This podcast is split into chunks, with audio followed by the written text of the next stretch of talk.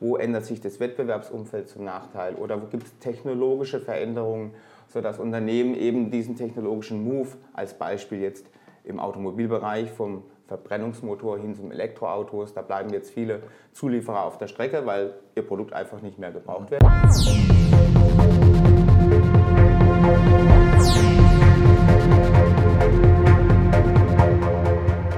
Willkommen zum Podcast Tanz der Börsenmärkte.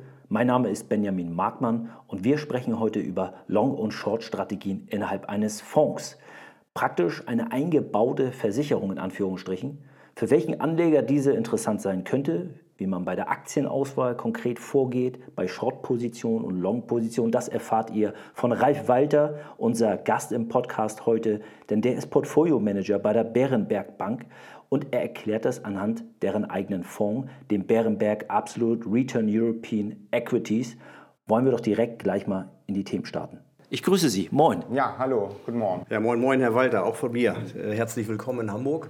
Sie sind ja gerade mit dem Flieger äh, eingetroffen und als erstes äh, haben wir uns beim Brötchen ja eigentlich darauf geeinigt, wir duzen uns. Was macht der Herr Walter? Ralf, was machst du? Oh, jetzt ist das Wasser umgekippt, aber so, das kriegen wir alles hin. Was macht ähm, Ralf Walter außerhalb der Finanzwelt? Außerhalb der Finanzwelt, sehr gut. Ähm, ja, also Werdegang ist ganz unwichtig. Also klassischer Werdegang eigentlich Bankkaufmannslehre, Studium Wirtschaftswissenschaften und dann 1998 angefangen äh, bei seiner Zeit bei der ADIC und dann über Commonvest dann bei AGI gelandet. Mittlerweile bin ich jetzt äh, 51 Jahre alt ähm, bin Vater von drei Töchtern im Alter von neun bis zwölf Jahren. Von daher übrigt sich fast die Frage, was ich da außerhalb der Arbeit mache. Da ist man dann natürlich voll auch beschäftigt, ja, ähm, den Nachmittag, wenn ich mal da bin, den Transporteur zu spielen ne, zu verschiedenen Aktivitäten von den Kindern. Ne. Und wenn ich dann mal selber Zeit habe für mich, dann fahre ich auch ganz äh, gern Mountainbike. Wir wohnen ja bei Frankfurt und da gibt es den Taunus und da kann man sehr gut radeln mittags oder abends dann, ja. Ja, und wenn man mal wirklich seine Ruhe hat, äh, haben will, dann fliegt man nach Hamburg. Ja, zum Beispiel. ja. ja, ich würde sagen, wir steigen einfach mal ein ins Thema. Mhm. Ähm, uns hören ja viele verschiedene Menschen zu, vom Endanleger bis zum institutionellen Kunden. Aber besonders für die Menschen, die äh, als Endanleger sich für das Thema interessieren, würde, glaube ich, eine Frage äh, gut passen. Was ist eigentlich eine Long-Short-Strategie. Wir sagen das immer so locker hin ja, ja, und wissen, was gemeint ist, wissen auch genau, was bewirkt man damit. Aber erklären Sie doch mal, erklär doch mal bitte, was verbirgt sich hinter diesem Terminus Long-Short? Ja, sehr gerne. Ähm, ja, Long Short, wie der Name schon sagt, besteht er aus zwei Seiten, aus der Long-Seite und aus der Short-Seite. Die Long-Seite, das ist die Seite, das sind die Aktien, die man kauft. Ne? Also wie im normalen Long-Only-Fund sozusagen, sind das die Aktien, die man kauft. Bei uns jetzt im Absolute Return Produkt wird da als Grundlage der, Europäen, der europäische Fokusfonds sein. Da haben wir ja aus unserer Sicht schon die interessantesten europäischen Wachstumswerte enthalten. Ja, und das bildet dann sozusagen auch die Long-Seite in unserem Long-Short-Produkt ab. Und auf der anderen Seite stellt man dann die Short-Seite dagegen.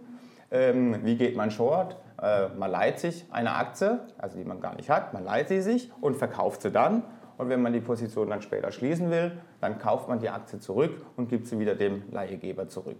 So funktioniert ein Short. Wie verdienen wir jetzt Geld? Oft ist ja die Vorstellung, dass ein Short dann absolut fallen muss oder so. Das ist ja nicht richtig. Also der Short muss nur schlechter performen oder das Short-Portfolio muss schlechter performen als das Long-Portfolio. Ne? Also ein Beispiel, wenn der Markt steigt und die Long-Positionen steigen 10%, die Short-Positionen steigen aber nur 5%, da haben wir 5% gewonnen. Mhm. Ja. Okay, das ist, glaube ich, verständlich gewesen. Und trotzdem stellt sich die Frage natürlich, für welchen Anleger ist so ein Produkt geeignet. Ich glaube, selbst nach der guten Erklärung taucht bei dem Normalanleger die Frage auf, ist das etwa ein Hedgefonds? Äh, muss ich da nicht vorsichtig sein? Für welche Anleger ist das aus deiner Sicht also ein geeignetes Produkt? Ja, also da gibt es vor allem sagen wir, drei Motive. Äh, es gibt natürlich sind Anleger interessiert, die an unserer Aktienexpertise und unserem starken Trackrekord, den wir ja in unseren Long-Produkten haben, interessiert sind, aber eben das Marktrisiko nicht in vollem Umfang tragen wollen. Zum anderen gibt es dann wieder Anleger, die haben schon verschiedene Anlagen und wollen da gerne noch eine zusätzliche Anlage haben, die ihnen so unkorrelierte Erträge gibt, also mal was anderes, was nicht gleich läuft mit ihren anderen Anlagen, um ihr Portfolio, ihr Gesamtportfolio zu diversifizieren. Und natürlich in der heutigen äh, Niedrigzinsphase ist es auch für viele Anleger einfach ein Ersatz für, für Anleihen, ne? für festverzinsliche Anleihen, wo man ja fast keine Zinsen mehr bekommt. Und da ist es auch so ein Ersatzprodukt. Mhm, ja? Verstanden. Wir kennen alle Michael Burry, würde ich jetzt mal behaupten. Ja? Der Crash-Prophet oder der Shortseller aus dem Hollywood-Film äh, The Big Short. Ne? Er hat erfolgreich äh, die Immobilienblase 2008 2008 vorausgesehen. Der hat sich aber auch extrem die Finger bei Tesla verbrannt, beim Shorten. Ja. So, ähm, wo seht ihr denn so die drei größten Vorteile eines Short-Long-Fonds? Weil ähm, einige Anleger sind halt dann dementsprechend auch so ein bisschen bedachter und denken sich, ja, Shorten, das klingt mir immer sehr gefährlich. Aber so wie du halt eben auch schon sagtest, man muss ja nicht so shorten, dass man gleich eine, gegen eine Krise shortet, sage ich mal, oder eine anbahnende Blase shortet. Ne, was sind da so die drei äh, größten Vorteile eines Short-Long-Fonds, die man so mal festhalten könnte? Ja, zum einen natürlich, dass man das Risiko ja minimiert mit einem Short, ne? indem man eben die Short-Seite der Long-Seite gegenüberstellt. Ähm, äh, reduziert man das Marktrisiko und was übrig bleibt, und das wollen wir ja, das ist ja unser Fokus, ist die sogenannte Selektion. Also wir wollen Alpha generieren oder Performance generieren durch die Auswahl von Einzeltiteln. Ja? Und indem wir uns Einzelunternehmen angucken, auf der Long- wie auf der Short-Seite. Und da strukturelles Wachstum suchen, beziehungsweise auf der Short-Seite eben natürlich Unternehmen, wo sich das Geschäftsmodell nach und nach verschlechtert. Im Fußball würde man sagen, man muss vorne ein Tor mehr schießen, als man hinten reinkriegt. Zum Beispiel. ja, genau. Ja, genau. Wenn man das jetzt mal nochmal aus der Anlegerperspektive betrachtet, noch eine Frage, wie findet man denn so eine Short-Position? Wie geht ihr dabei vor? Was sind so die Kriterien? Wann eignet sich eine Aktie als Short-Position? Ja. Das ist ja schwieriger vielleicht sogar als die andere Wette, weil äh, da kaufe ich irgendeine äh, bilanzunterstützte Story, an die ich ja. glaube als Investor. Beim Short ist es ja eigentlich genau revers. Und da würde uns wahrscheinlich interessieren, wie geht ihr da vor? Ja, also die Kriterien sind eigentlich die gleichen wie auf der Long-Seite. Ja. Das Universum ist ja auch das gleiche, von dem wir starten. In Europa sind es ungefähr 1000 Aktien.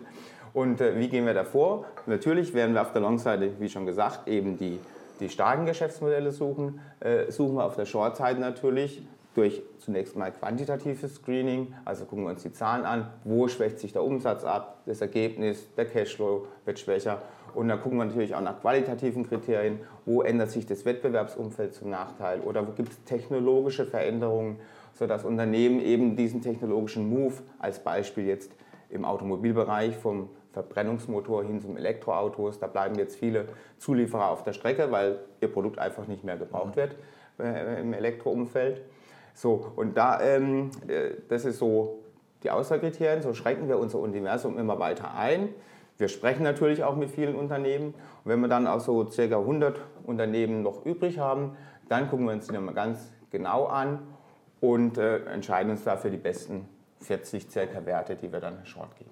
Entschuldige nochmal, jetzt nehme ich wahrscheinlich eine Frage vorweg, aber das brennt mir auf der Zunge. Und zwar, habt ihr denn schon mal so gezielte Branchen als ähm, potenzielle Shorts so für euch herauskristallisiert, wo ihr seht, ja, ähm, Elektromarkt oder ich weiß es nicht, vielleicht aber auch ähm, angenommen, ähm, gerade der Wasserstoffsektor, ne, der ist ja auch immer sehr volatil. Ne? Mhm. Jetzt kommen sie gerade wieder, die Wasserstoffaktien, aber die haben natürlich auch eine Riesenkorrektur schon hinter sich gehabt ähm, vor einem Jahr. Ne? Mhm, mh, mh. Habt, also wir haben ja auf der Long-Seite uns fokussiert auf spezielle Branchen. Technologie, Healthcare, Industrie, das sind so die, die wesentlichen Branchen, in denen wir uns gut auskennen und da uns die die, die Longs aussuchen. Und das ist auch auf der Short-Seite so. Also was wir nicht machen, sind zum Beispiel Banken oder, oder Rohstoffaktien. Wenn wir nicht einschätzen können, ob der Zins jetzt steigt oder fällt und ob das nur davon abhängt, ob die performen oder nicht, dann lassen wir die auch auf der Short-Seite weg. Aber wir haben natürlich, wenn wir nächste Woche starten, schon unser Musterportfolio auf der Short-Seite zusammen und haben das ein bisschen nach Themen ähm, geclustert. Wo finden wir denn die Shorts? Ne? Das ist zum einen eine technologische Veränderung, wie ich gerade schon gesagt habe, mit der Automobilbranche. Oder ähm, es gibt auch im Internet, wo ja viel Wachstum ist, ähm, nicht jedes Wachstum, was auch profitabel ist. Und da gibt es ganz äh, einige äh, Beispiele, wo man da Shorts finden kann. Gerade in diesem Jahr waren ja viele äh, Börsengänge auch, zum Beispiel von Online-Gebrauchtwagenhändlern. Ne? Wir haben die Auto 1 in Deutschland, wir haben die Aramis in Frankreich und die Casun in, in UK. Nur mal drei zu nennen, ähm, und auch nur mal jetzt Rivian, glaube ich, zu nennen. Ne? Ja, Also, und diese haben bis zu einer Milliarde eingenommen ja, äh, im, im IPO. Und was wollen die jetzt machen? Natürlich den europäischen Markt erobern. Ne? Als gäbe es nicht schon traditionell viele Gebrauchtwagenhändler, als gäbe es nicht schon die Plattformen, wo man auch Auto austauscht, mobile.de und so weiter. Ja? Also da ist eine riesen Konkurrenz. Alle verbrennen jetzt Geld sozusagen durch Marketing und so weiter. Und es wird bei, wie bei Amazon sein, zum Schluss gibt es halt nur einen. Aber wir wissen ja auch, wie lange Amazon gebraucht hat, bis sie dann die Position gehabt haben und bis sie mal profitabel waren. Also denken wir, die meisten von denen, die jetzt an die Börsen gegangen sind, die werden vielleicht nie profitabel werden und werden auch wieder verschwinden. Von daher gibt es auch in dem Bereich, also was eigentlich ein Wachstumsunternehmen ist, aber halt nicht profitabel, ähm, äh, Chancen für Shorts. Ne? Mhm.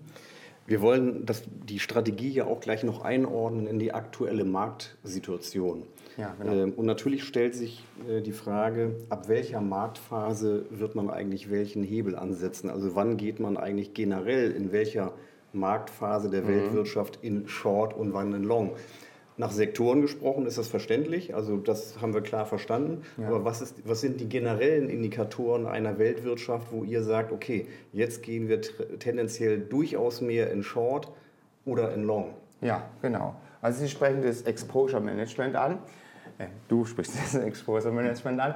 Äh, das, ähm, also Exposure, das kurz erklärt, es gibt das Net Exposure. Das ist also, wenn man die Long-Position von den Long-Positionen die Short-Positionen abzieht. Also wenn man Vorvolumen von 100 Millionen hat, wir kaufen für 100 Millionen Aktien auf der Long-Seite und verkaufen Aktien für 80 Millionen, dann haben wir eine Differenz von 20 Millionen, in dem Fall dann 20 Prozent, dann haben wir eine Netto-Exposure von 20 Prozent, ja, plus in dem mhm. Fall.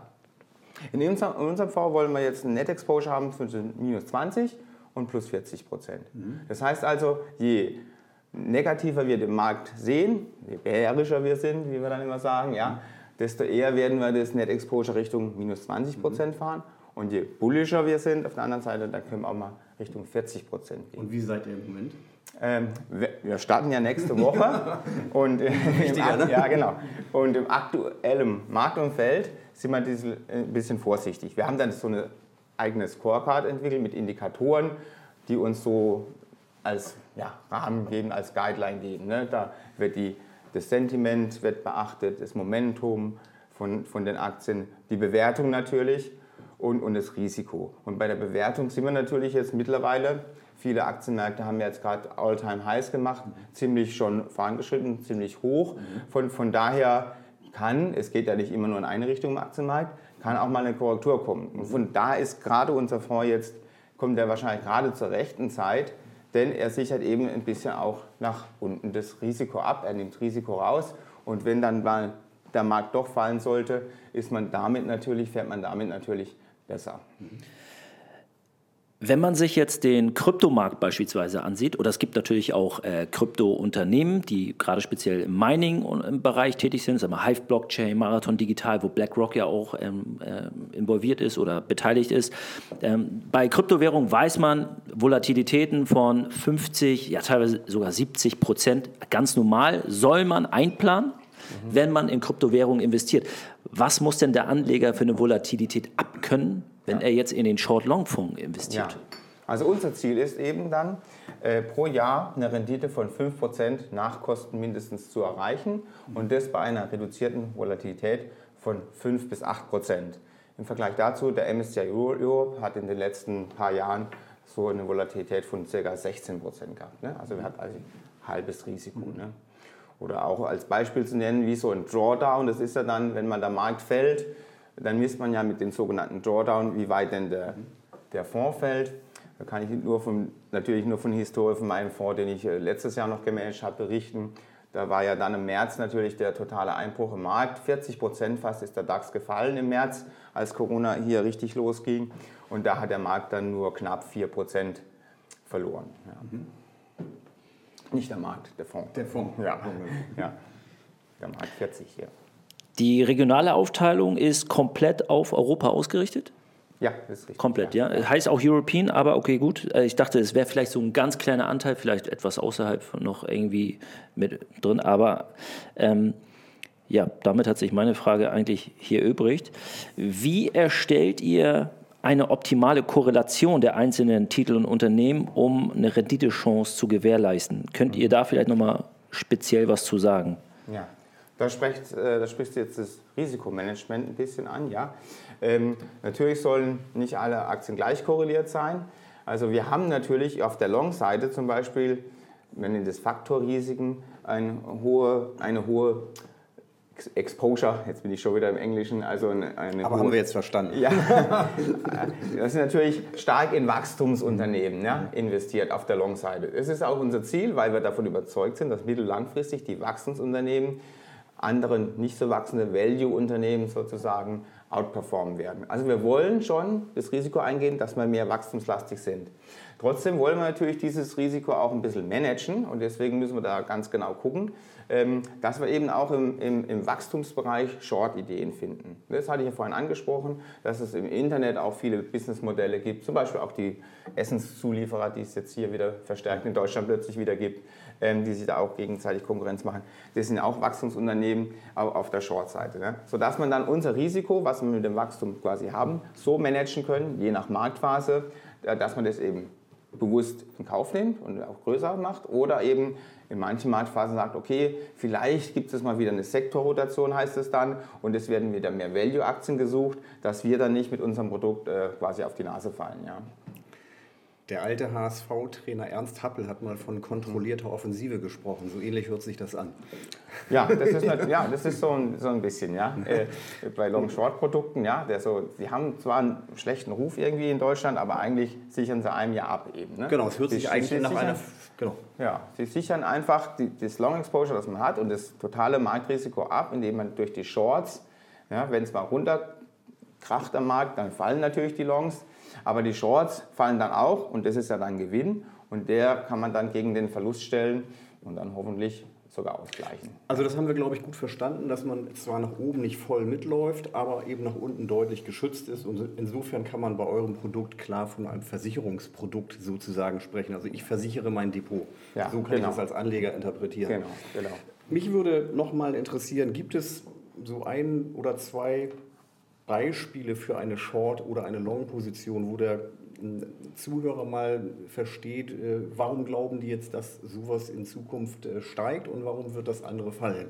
Vielleicht eine, ein Beispiel mhm. für, für jede Position, das wäre mal ganz interessant. Ne? Ja, also zum Beispiel, dann bleibe ich einfach im Sektor. Also es ist kein Pair-Trade, was wir machen, also Paarhandel, dass wir immer auf, für die eine Long-Seite dann das passende mhm. Short mhm. finden. Mhm. Das machen wir gar nicht, wir sind unabhängig voneinander, aber im Sektor zum Beispiel Luxus, ja, da gibt mhm. es zum Beispiel die Ferragamo, das sind wir Short, und die LVMH, die sind wir Long. Ne? Okay.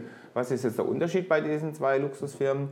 Also zum einen ist halt Ferragamo ein familiengeführtes Unternehmen und hat so ein bisschen den Trend verschlafen. Ne? Mhm. Also sie haben nicht in Digitalisierung ausreichend äh, investiert. Sie sind auch viel kleiner wie LVMH, ja, was natürlich auch dann nicht so viel Investitionen zulässt. Ja. Mhm. Sie haben Produkte, die jetzt auch nicht gerade hilfreich sind, Stichwort Krawatten ja, vor allem. Also, wo jetzt fast Sie haben gar keine Umwelt. Ja, die, wir alle, die wir alle gar nicht. Ich sowieso ja, nicht, aber.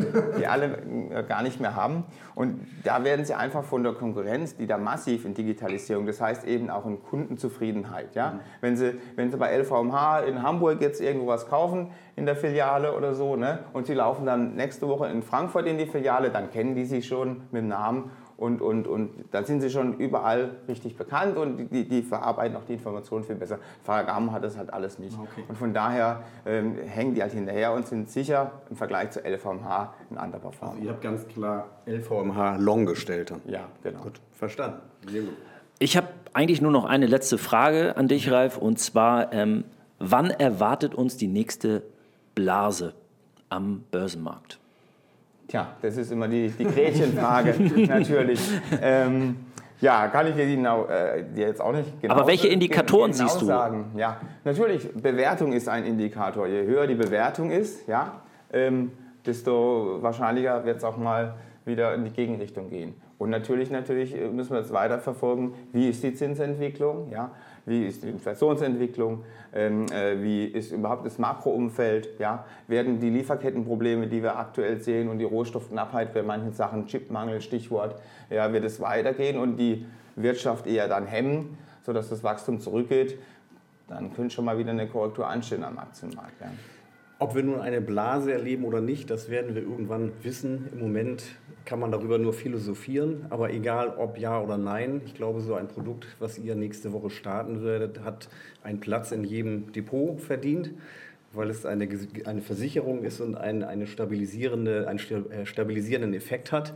Und insofern wünschen wir euch viel Glück, viel Erfolg mit dem Produkt und bedanken uns natürlich, äh, dass ihr beide heute hier wart äh, und ja, freuen uns dann auf die nächsten Begegnungen, wenn wir vielleicht mal schon das erste Mal nach hinten gucken können und über die Dinge sprechen können, die mit eurem neuen, mit eurer Strategie dann tatsächlich passiert sind. Also ja. vielen Dank nochmal. Ja, Viel Spaß mich, ja. in Hamburg. Ja. Äh, genießt die Sonne und äh, wir. verfolgen das mit Spannung nächste Woche. Jawohl. Tschüss. Dankeschön.